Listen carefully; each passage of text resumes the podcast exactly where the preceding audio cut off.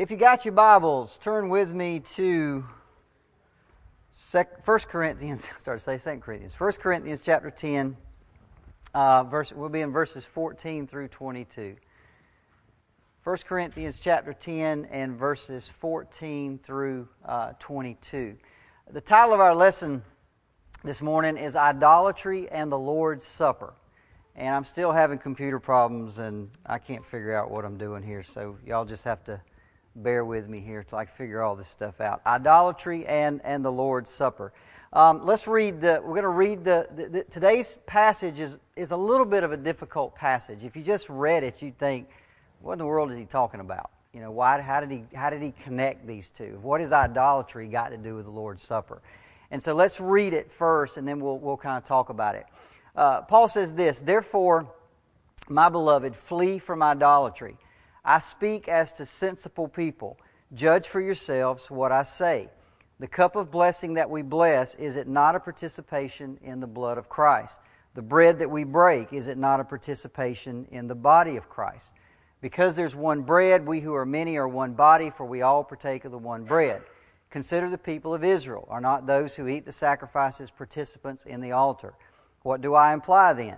That food offered to idols is anything, or that an idol is anything? No.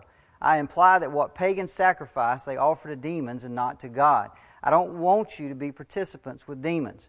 You cannot drink the cup of the Lord and the cup of demons. You cannot partake of the table of the Lord and the table of demons.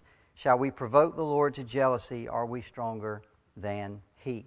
Now, again, when you just first read that, you're kind of like, if you're like me, you're like, okay, what's he even talking about? How did he get from flee from idolatry to, to, to the Lord's Supper? So, as always, in order to understand uh, today's passage, and, and, and, if, and I, I always say this, there's one thing you learn out of this class. If you don't, if, from 10 years from now, if you don't remember anything else, please remember one thing. It's all about context, right?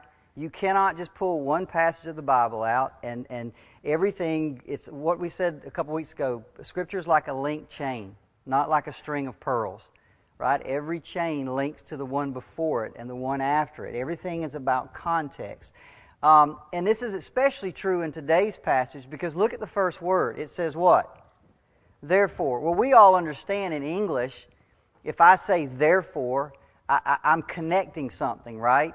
In other words, I've just said something and I say, therefore, do this, or therefore, don't do that, right? It's just a, it's a standard English word. We all know what that, what that means. So, what we have to do, we have to go back a little bit. Understand what is it that Paul said so that now he comes to a point where he says, therefore. Well, if you've been with us in our study over the past few weeks, you can't help but notice that Paul has talked a lot about idolatry. Okay, now this all started back in chapter 8. You remember the Corinthians wrote Paul uh, a letter and they asked him some questions. And one of the questions that they asked him was Is it okay to eat food or meat offered to, to idols? Now, the reason they asked that question was because in Corinthian society, they were always making offerings to, I mean, they literally worshiped hundreds of gods Zeus, Aphrodite, Apollo, Venus. Um, the, the, the list goes on and on. And so if you went to some event, it didn't really matter where you went. If you went to a wedding, that wedding probably had meat. They were serving meat in honor of some god. If you went to a, a family meal, if you went to a business function, you know, they held a business function. They would, that business function would be held in honor of some god. So it didn't really matter what kind of event or thing that you went to. You really couldn't go a day or probably even a week without encountering some kind of meat that had been offered to idols. Now, if you think about it, we can understand this, right? Listen, if you come to my house for dinner, guess what we're going to do before we eat? Anybody want to know? We're going to pray. Whether you like it or not it doesn't really matter. And I don't, I don't stop and ask, does anybody here mind if I pray? We're going to pray. We're going to bless that food, right? We're going to honor Christ. We're going to honor God. I'm, and when I finish praying, I'm going to say three words in Jesus' name, right? And so in that culture, they did the same thing. If you went somewhere, they were going to bless that food. They were just blessing it to the wrong God.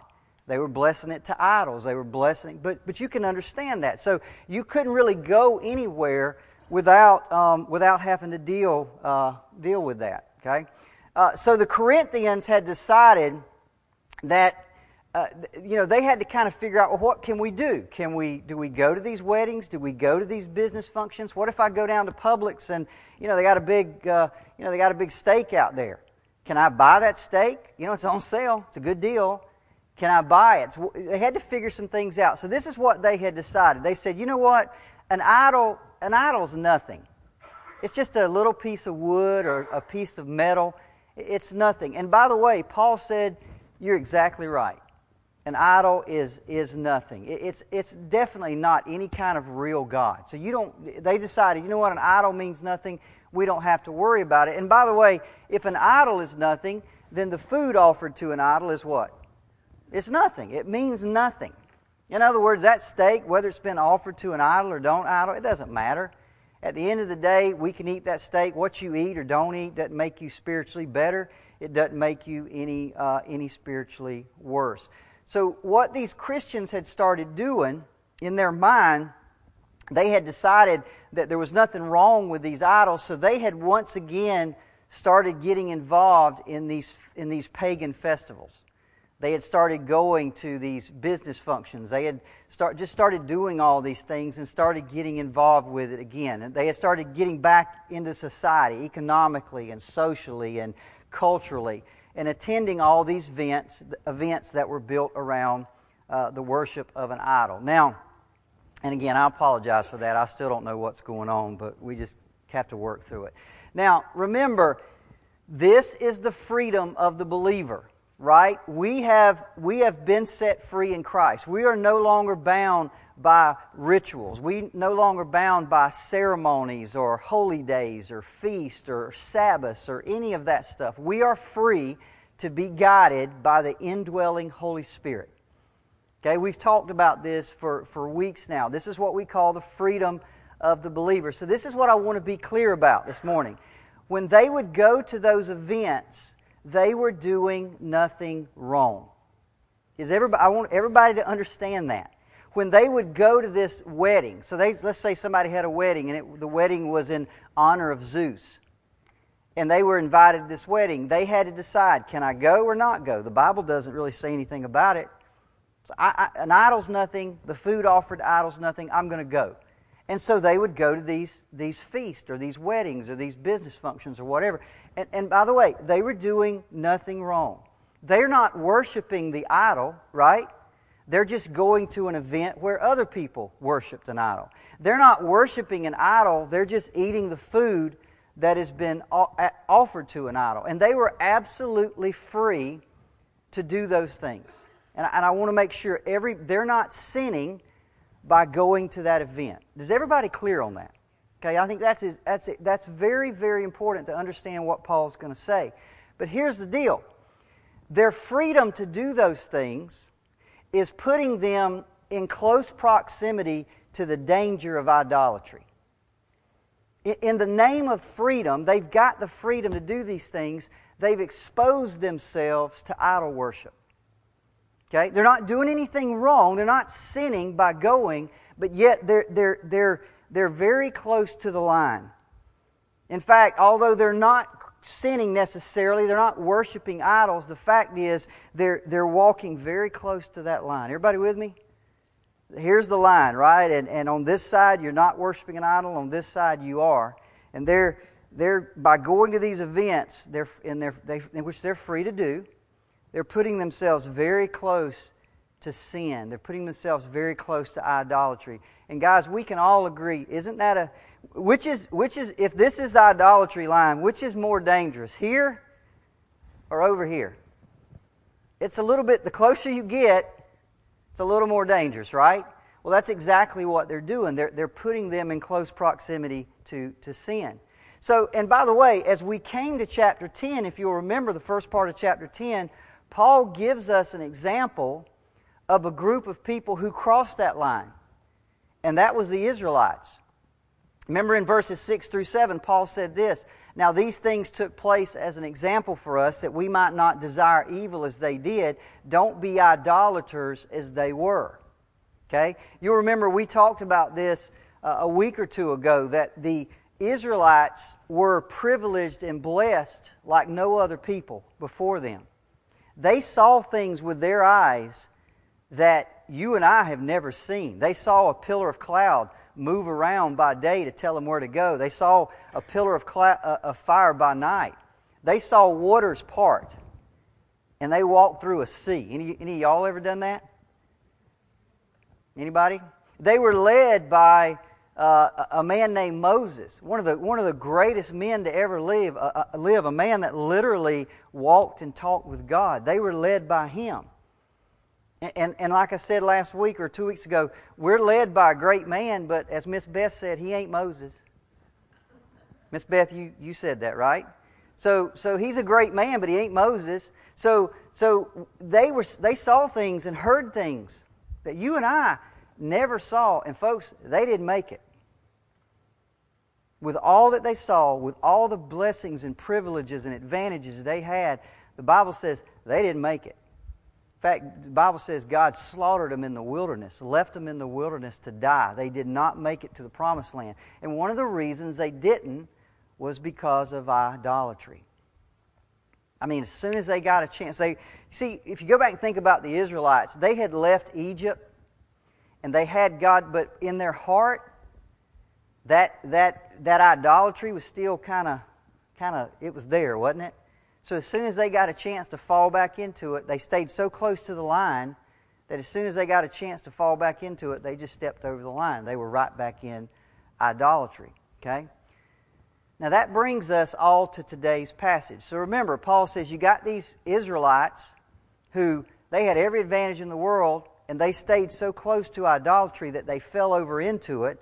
And then you've got the Corinthians who are who are walking that line. They're going to all these events and everything. So Paul says in verse 14, he says this Therefore, my beloved, flee from idolatry. Now, I don't want you to miss Paul's point here this morning. The point is not how close to sin can I get. The point is not how close to the line of idolatry can I get, right? The point is how far away from it can you go? Get away from it. Run from it. Turn around and, and flee. You see, Paul's not saying, hey guys, it's okay. You can go right over to the edge. And, and just make sure you don't fall over. Does Paul say that? No. What does Paul say? Get away from the edge. Run away from that line. Get as far away from it. Don't put yourself needlessly in danger of idolatry. Flee from it. Run from it. Because where you are at, what you're doing is dangerous to you. Okay, that's his whole point in, in, verse, in verse 14. Therefore, because of all that I've told you before, you need to run and flee from idolatry. You see, folks, the freedom that I enjoy as a Christian should not be used to expose myself needlessly to idolatry or needlessly to any sin for that matter. Paul says, use your freedom to turn around and get away from it. You got to be very, very careful when you're on the edge of that cliff, on the edge of that line, that you don't fall needlessly into idolatry. Now, I want to stop here for just a second because I think there's a danger for us today. Whenever we see something in the Bible about idolatry, it's really easy for us to say, you know what, that was back then. That was Old Testament stuff. That was back during Greek and Roman days. That's not for me. It has nothing to do with, with me. But idolatry, in fact, if you ask most Christians, does idolatry affect you today in America, in Florida, in Wakulla County? Most Christians would say, well, no. That's, that's something that happened back then. So I want to ask the question what does an idol look like in, in today's world? Now, the Bible literally, it, we could stop right now and go for three weeks on just idolatry. I mean, the Bible literally has that many scriptures that deal with idolatry. But there's one scripture that I'm going to, I'm just going to use one scripture this morning because of our of time constraints. And I'm going to use that one, that scripture because, or that one verse because it actually answers our question. It tells us exactly what idolatry looks like today. And that scripture is Colossians 3 5. Paul is writing to the church at Colossus, and he says this Put to death, therefore, what is earthly in you sexual immorality, impurity, passion, evil desire. And he adds one final thing, and covetousness, which is what? Idolatry. Okay? See, we think of idolatry as well if I if I take a little figurine, if I take a little wooden animal or a little golden calf or something and I and I fall down and worship that idol, that's idolatry. But Paul says, no, no, no, no, no. Let, let me let me add a little bit to that. Let me open your eyes a little bit. He says covetousness is idolatry. Now, now what does Paul mean by that? Well, if, what, if I ask the question, what does an idol look like in today's world? See, there are still religions out there, and we'll talk about that in just a minute. There are religions out there. Uh, Hindus, for example, still uh, they still uh, uh, uh worship in a way that we might call Old, Old Testament idolatry. They have little animals or little uh, little figurines of their gods, literally hundreds of them that they, they worship, whether it's dead people or animals or whatever. There are still religions out there that do that. But for the most part, you and I don't deal with that. Okay, I don't know the last time I was invited over to somebody's house and they put a steak in front of me that had been offered to the sun god. Has anybody dealt with that lately? I mean, I haven't. I mean, I just you just don't deal with that very much eh, eh, anymore here in America or in the South or anything. So we have to ask this question: Is there a form of idolatry that we should flee from? If we don't have to deal with little wooden animals and little golden statues, is there a form of idolatry that we should flee from? And Paul's answer is absolutely there is. In fact, Paul says covetousness is equal to idolatry. It's the exact same thing. You see, what idolatry looks like for me and you is it's something inside of our heart. It's when you crave something more than you crave God. It's when you want something more than you want God. When you value something more than you value God. Okay, when you desire or treasure something more than you treasure God. That's what covetousness is. When you covet something, you're saying, man, I got to have that. I need that to make me happy. I need that to satisfy me. I need that thing. When you saying when that's so so much in your heart, when you want that thing more than you want God, the Bible says that's that thing becomes an idol to you. Okay? It doesn't have to be a little wooden animal, but that is an idol. Paul calls it covetousness. When you love something more than you love God. That's exactly, folks, that is what idolatry looks like today. And can I tell you, it is everywhere in your culture. Everywhere in our culture.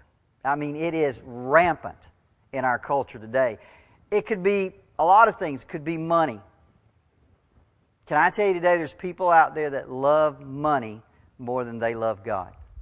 They crave money more than they crave God. In their life, money is an idol. They are, they are practicing idolatry. Paul says, Do what from that? Run from it. Flee from it. Get away from that thing because it, you are in, you, you're standing on the line. In some cases, maybe you've crossed that line. It could be education, it could be your looks, it could be the approval of other people. There are people walking around that struggle with this. They, they struggle with their Christianity because they're this, this thing, this approval. What will other people think? What will other people say? See, that can become an idol. If you want the, the approval of other people more than you want the approval of God, that thing has become an idol in your heart and in your life. See, it's just, it's just as real today, it's just as rampant today as it, as it could be anywhere else. It could be sexual, it could be a hobby, it could be a musical group, it could be sports. Let me tell you, if you don't realize this, there are people, and you probably know some of them, that sports is their God. Sports is their absolute God. Their, their team is their idol. It's all about that in their, in, their, in their life. It could be your home.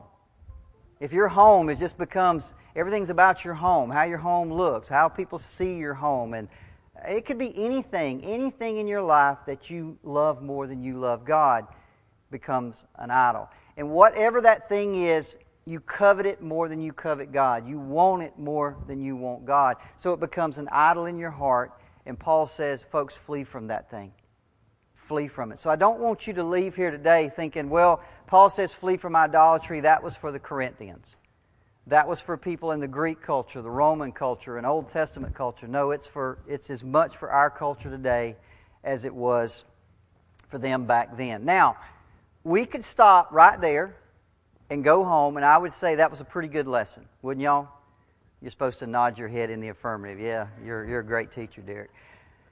That's a pretty good lesson, but Paul has more to say, okay? He has an argument he wants to make in order to help you and me avoid idolatry. Okay? So he says, flee from idolatry. But then he's got an argument. He wants to give you a reason to flee from idolatry. Okay? He argues that it should be avoided because of the meaning of the Lord's Supper. All right? Now that's a it's a it's not an easy argument to understand. Okay? So what I'm going to do is I'm going to kind of summarize the argument first to tell you what he's saying, and then we're going to walk through it so you'll we can understand it a little bit better. Okay? We all, let's talk first of all, really general. Do we all understand that, and we're going to, by the way, in a few weeks, uh, probably about three weeks, we're going to talk about the Lord's Supper.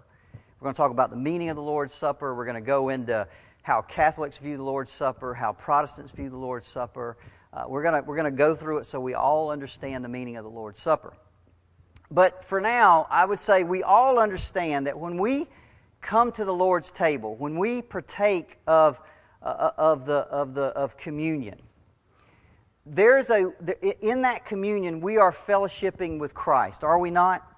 That's the reason we call it communion, because we're communing with Him. In, in some way, and we'll talk about this in detail again in a few weeks, we're coming together uh, not only as, as individuals, but as a community of believers to celebrate Christ and to, uh, to remember his death. Now, let's say that uh, you've got a friend at work, and this friend is, is Indian, not American Indian, but East Indian. They're Hindu. And they come to you one day and they say, Hey, we're having a festival up in town. Um, it's an Indian festival, and they're going to have a lot of good food, and, and I would like to invite you to come. Okay? And you think about it and you think, okay, well, you know, it, it, I, you look, you, you, first of all, you worry about the Bible. You look in the Bible and you don't see anything in the Bible that says don't go. So you think, okay, I've got freedom, so I'm going to I'm to go ahead and go. And so you do, you go up to this festival and you get up there and you realize when you get there, this is a Hindu festival and they're, they're you know, they got food over here. They, they got little altars set up and they've got these food tables and they've been offering this food to these gods and, and, and you know, you're going around doing all that. Paul says if you do that, by the way, even though you're free to do it, Paul says if you do that, whether you like it or not, you are identifying with those idols and you're identifying with those people. Everybody with me? That, this is going to be his argument. In the same way that you come to the Lord's table and you identify with Christ, and you identify with the community of believers, if you go to one of those idol festivals, he says, in the same way, you are identifying with that festival, uh, you're identifying with those idols, and you're identifying with those believers, whether you like it or not. You see, the fact is, all right, I'm going to stop this because this is driving me insane. I know it's driving y'all insane. The fact is, when you go to a religious service or you go to a a celebration of some sort, it always involves the, the worshiper with the one being worshiped, and it always involves you with other worshipers. Right? I mean, when you come here to River of Life, you're, you're coming to a community of believers. You're identifying with Christ. This is true, Paul says, for it doesn't matter what kind of religious service you go to. You're doing the exact same thing. You're identifying with the God being worshiped, and you're identifying with other believers. Now, if it's the Lord's Supper, Paul's going to say you're communing with Christ. But if it's an idol, Paul's going to tell us you're communing with demons. Okay? This is what he's going to tell us. Whether you like it or not, whether you just think, you know, I'm just going to this thing because of my friend, Paul says, whether you like it or not, I need you to know you're communing with, with demons. See, that's, that's gonna, he's going to tell us that's precisely why a Christian can't go to an idol feast because it involves them with the worshipers, it involves them with the one being worshiped. And, and that is incredibly inconsistent for a Christian. How can you, on one hand, sit at the Lord's table and on another hand, sit at the, the demon's table? How can you do that? Paul says you, you can't. That's inconsistent. So I want to take a closer look at his reasoning. So if you got your Bibles open, look at verses 16 through 17. And we're going to walk through his, his argument here in just a few minutes. So remember, verse 14, Paul says, Flee, therefore, my, bro- my beloved, flee from idolatry. And then he says, You're smart people. Your translation may be say sensible people, but he's saying, look, you're intelligent people. You judge for yourself what I'm about to say. That's, that's what he says in verse 15. You're smart people. Judge for yourself what I'm about to say. And then he comes to verses 16 and 17, and he says this, and you can read it in your Bible. He says this The cup of the blessing that we bless, is it not a participation in the blood of Christ? Now, your translation may say, does anybody say sharing? communion with the body of Christ, sharing with the body of Christ. The ESV says a participation in the body of Christ. He goes on, the bread that we break, is it not a participation in the body of Christ? Because there's one bread, we who are many are one body, for we all partake of the, of the one bread. Now, Paul is arguing here that, again, remember, he's arguing that this is what should make us want to flee from idolatry, to, to flee from these pagan feasts where idols are worshiped. Because in the Lord's Supper, we are sharers or communers or participators in the blood of Christ and in the, the body of, of Christ. Now, what does that mean? Okay?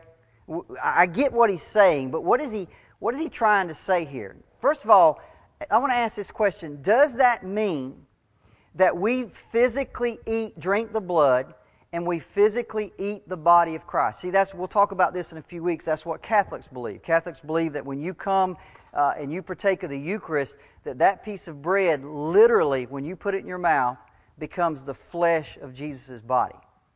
They literally believe when you take that wine or that juice that it actually is transfigured into the actual blood of Christ. Is that what Paul is saying? When he says we're sharers in the blood of Christ, we're sharers in the body of Christ, is he saying that we are physically eating Christ? Is that what he means? Well, as I said, we're going to cover the Lord's Supper here in probably about, I don't know, two or three weeks, whenever we get there. It, it, I hadn't figured all that out yet. And it's got a, in chapter 11, it's all about the Lord's Supper. So we're going to cover that in a lot more detail. But for, for, for today, I want to let Paul himself explain what he means. That's one of the things I like about Paul. If he thinks there's any kind of, uh, of discrepancy in what he might say, he'll go ahead and, and explain it. Look at verse 18. Now, he's just said that aren't we participators in the body of Christ? Aren't we participators in the blood of Christ, right? We're all as a community partaking of that one bread, that one body. Then he says this in verse 18. Look at it. He says, Consider the people of Israel. He wants to give you an example. He says, Consider the people of Israel. Are not those who eat the sacrifices, and there's that same word again, participants in the altar? Does yours say sharers in the altar? It's the same word. Now, let me ask you a question. Does this mean they eat the altar? Does that mean when the old in the Old Testament when they sacrificed at the altar, he says, are not those who eat the sacrifices participants in the altars? Does that mean they, they eat the altar? Well, of course it doesn't mean that. It means that they share in the benefits of what happens on the altar when you participate in the altar, it says that you share in the benefits of what happens on that altar, right? You see, on the altar uh, in the Old Testament, God is removing guilt. He's forgiving sin. He's making peace. He's establishing fellowship with His people, is He not? So to be a sharer in the altar or a participator in the altar is to share in all the things that God is doing on the altar.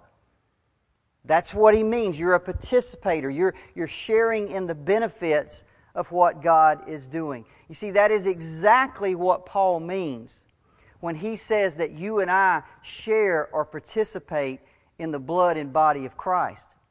You see, when Christ is sacrificed on the cross, God once again is removing guilt. He's forgiving sin. He's making peace. He's reconciling people. He's establishing fellowship with all of those who believe. And when you and I, as Christians, come to the Lord's Supper and we partake of the Lord's Supper, we are sharing in all the benefits of His death.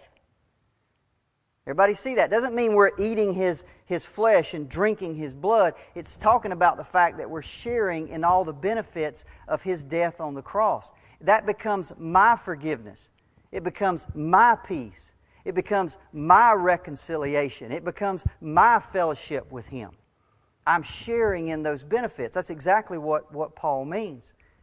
Now, look at verse 19. He says this What do I imply then? Am I implying that food offers to, offered to idols is anything or that an idol is anything? Now, what he's doing here is he's guarding himself from a misinterpretation. Paul, I don't, I don't want you to miss what Paul's saying here because this is very important. He is not against participation in idol feast because idols are anything or the food is anything. Hasn't he already told us idols are what? Nothing. The food offered to idols is Nothing.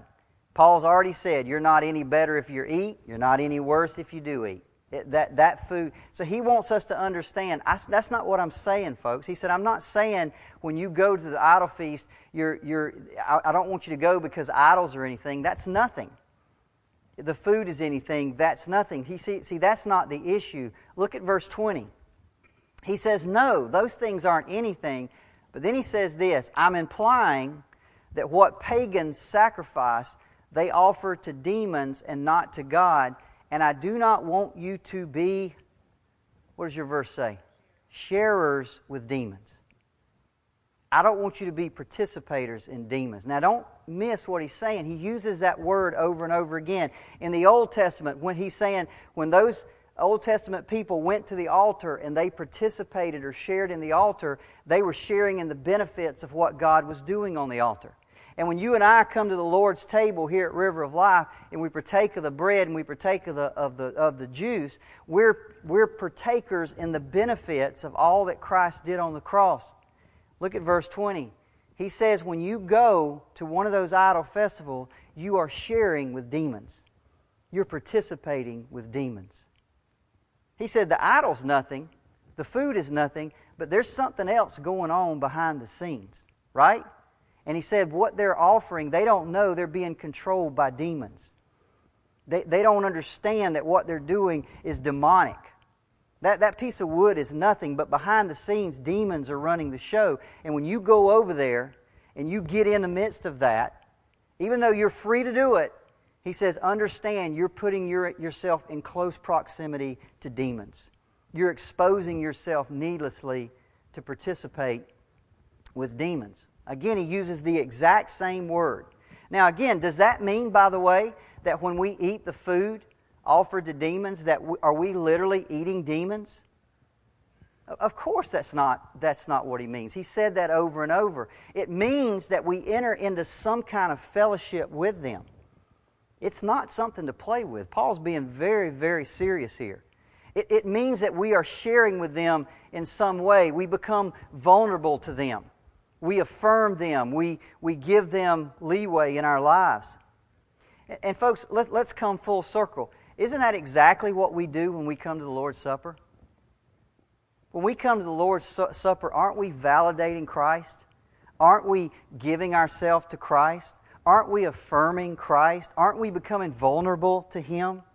Isn't that what the Lord's Supper? We open ourselves up to Him when we come to the Lord's Supper. Here, here's something else I want you to understand too. Paul says the idol is nothing and the food is nothing, but in the act, you're opening yourself up to demons. Everybody see what he's saying? And I want you to listen to me very carefully here. When you come to the Lord's Supper to partake, the issue is never the bread and the juice. Do y'all really think, I, we don't have any up here, do y'all really think those little crackers are anything? Do you? Do you think they really have any kind of some kind of power? It's crackers. Right? Do you think the juice that we buy at Winn Dixie and put in the cups, they're anything? Are they? Of course they're not. I used to tell the kids, explain that to them. There's nothing magical about the elements. If listen, if if you're somewhere and you want to take communion and all you've got is a Coke and vanilla wafers, then use Coke and vanilla wafers. That's perfectly fine. There's nothing magical about the elements. It's the act that we're doing, right? It's the, the fact that in the act we're remembering Christ, we're celebrating Christ. The elements themselves, they're just, they're nothing. The same way that an idol and meat offered to idols is nothing. But in the act of participating in that, you're validating demons. You're validating that, that side of the spiritual world. In the same way we come to the Lord's Supper, we're validating Christ in the act. The, the, the, the elements themselves, are, they're nothing. They have no special power to do anything to us. You see, the power of the Lord's Supper is in its meaning. Again, in the act of the Lord's Supper, we're, we're submitting to Christ. You're, we're saying, You're my God. I participate. Your, your, your, your blood washes away my sin. Your death reconciles me to the Father. See, we're, we're, we're saying this connects me and you. I, I'm with you. Okay? That's why we call it communion. That's why we call it sharing, participating. See, the real power of the Lord's Supper is in its true purpose, which is to deepen and strengthen our participation in the benefits of the cross and to nourish our fellowship with, with Christ Himself. Now, here's the $64,000 question Why should all of that help us to flee from idolatry? Remember, this is Paul's argument. Verse 14 Flee from idolatry. Now, let me tell you why. And he tells us that, he gives us the argument of the, of the Lord's Supper. Well, Paul answers that question in verse 21. Look at it in your Bible, 1 Corinthians 10 21. Paul says this This is why you cannot drink the cup of the Lord and the cup of demons. You cannot partake of the table of the Lord and the table of demons. You can't do both, Paul says. Okay? Now, even as I say that, when I was putting this lesson together, a thought came into my mind, which is probably the same thought that comes into your mind, and that is this. But, Derricke, people do that every Sunday. Do they not?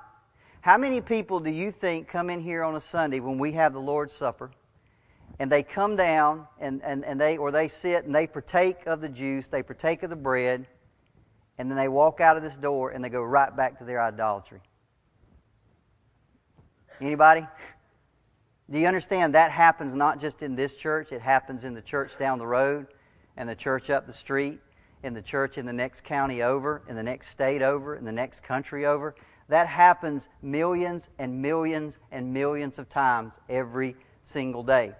People, people come to the Lord's table, they physically eat the bread, they, they physically drink the wine or drink the juice, and then they walk out of the building and they go right back to their idols.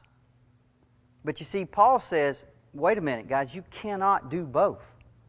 So which is it? Can you do both or, or can you physically walk out of here? See, Paul, that's not, I want you to understand, Paul, if you, okay, trying to find the right words to put this in.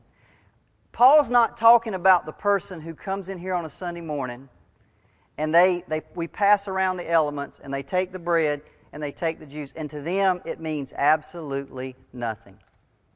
It's just one more ritual, it's just one more ceremony. I'll just drink this and eat that, and I'm, I'm good to go. Let me go back to my idols and get, get back to my money, get back to my career, get back to my sports, get back to what I really want to do. That's not who Paul's talking to. Because as we just said, does that bread and juice have any special power? No, it's what's in your heart.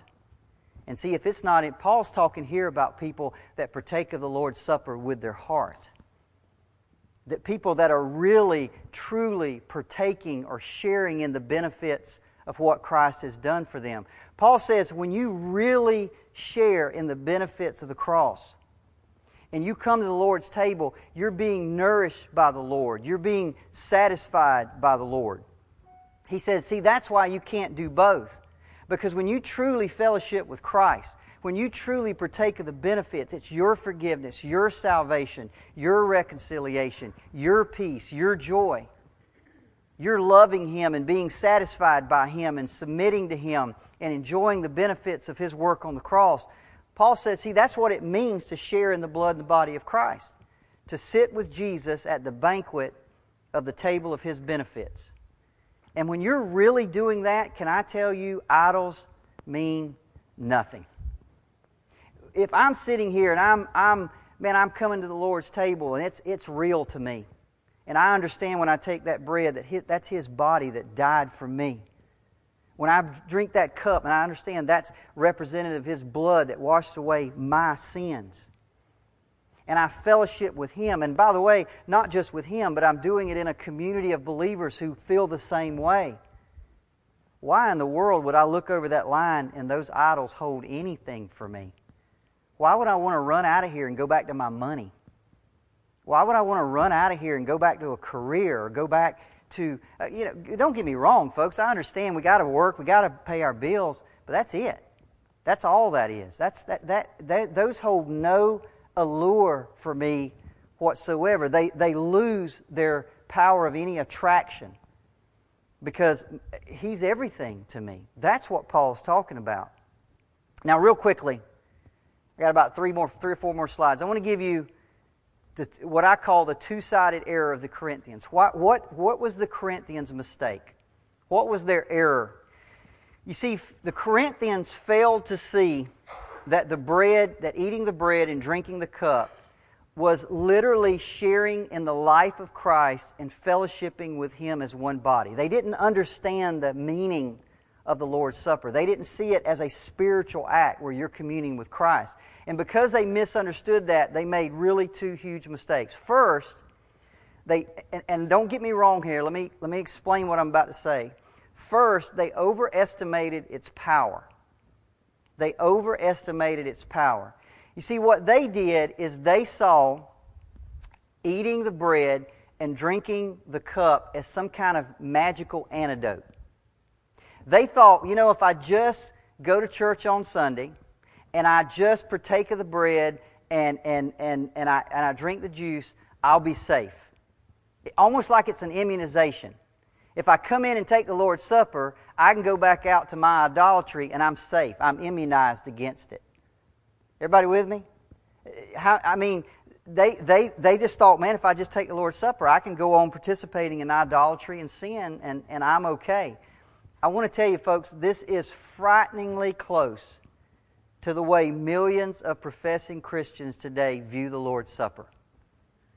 They see it as a grace dispenser, that if you just show up and you eat and drink, you're going to be safe. Even if the rest of your life remains entangled with idolatry and sin. If I just take the Lord's Supper, I'm good. Okay?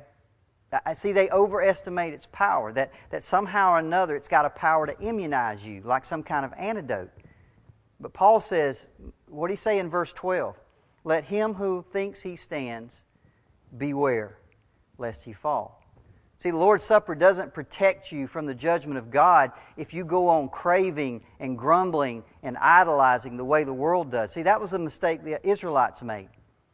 They thought, well, we got, we got God here. We can do anything we want to do. And they didn't make it. See, don't think that somehow or another the, the Lord's Supper just protects you like some kind of magical antidote. And that's one of the mistakes that they, they made. Secondly, they underestimated its purpose. The other mistake the Corinthians made was not understanding that the purpose of the Lord's Supper is spiritual fellowship with Christ.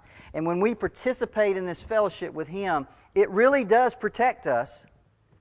But the way it protects, is, uh, protects us is by making the other side lose all of its appeal.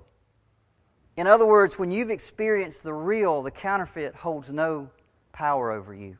The counterfeit holds no allure over you. When you're satisfied by Jesus, how can you how does anything else even hold a candle to that? That's how the Lord's Supper protects us. Not as some kind of magical antidote, but when you're really communing with Christ, the idols, the, the, the other things in your life lose their power. Money becomes a way to pay your bills, not, not, not a way to make you happy. Career becomes a way to pay your bills, not to, to satisfy some longing inside of you. Becomes a matter of just this is the way we live our life, but Jesus becomes our everything. That's what Paul's talking about. So understand what the Lord's Supper means.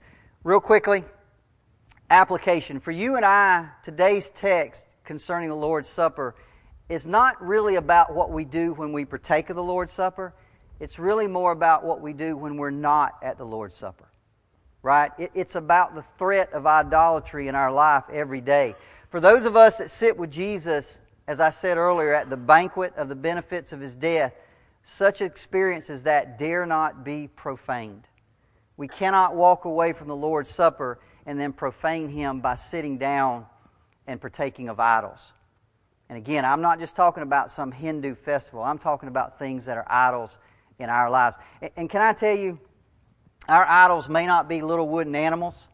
Um, they might not be little golden beings of some sort, but you know what they are in your life. There's not a person in here, if I went around and said, Tell me what the idols are in your life, tell me the things that draw you away from Christ. Everybody knows what they are. So today, I'll say just, I'll repeat what Paul said. In the name of Christ and, and, and according to the words of Paul, in verse 14, he says again, Therefore, my beloved, flee from idolatry. Don't play around with it. Flee from it. Let's pray. Father, we thank you.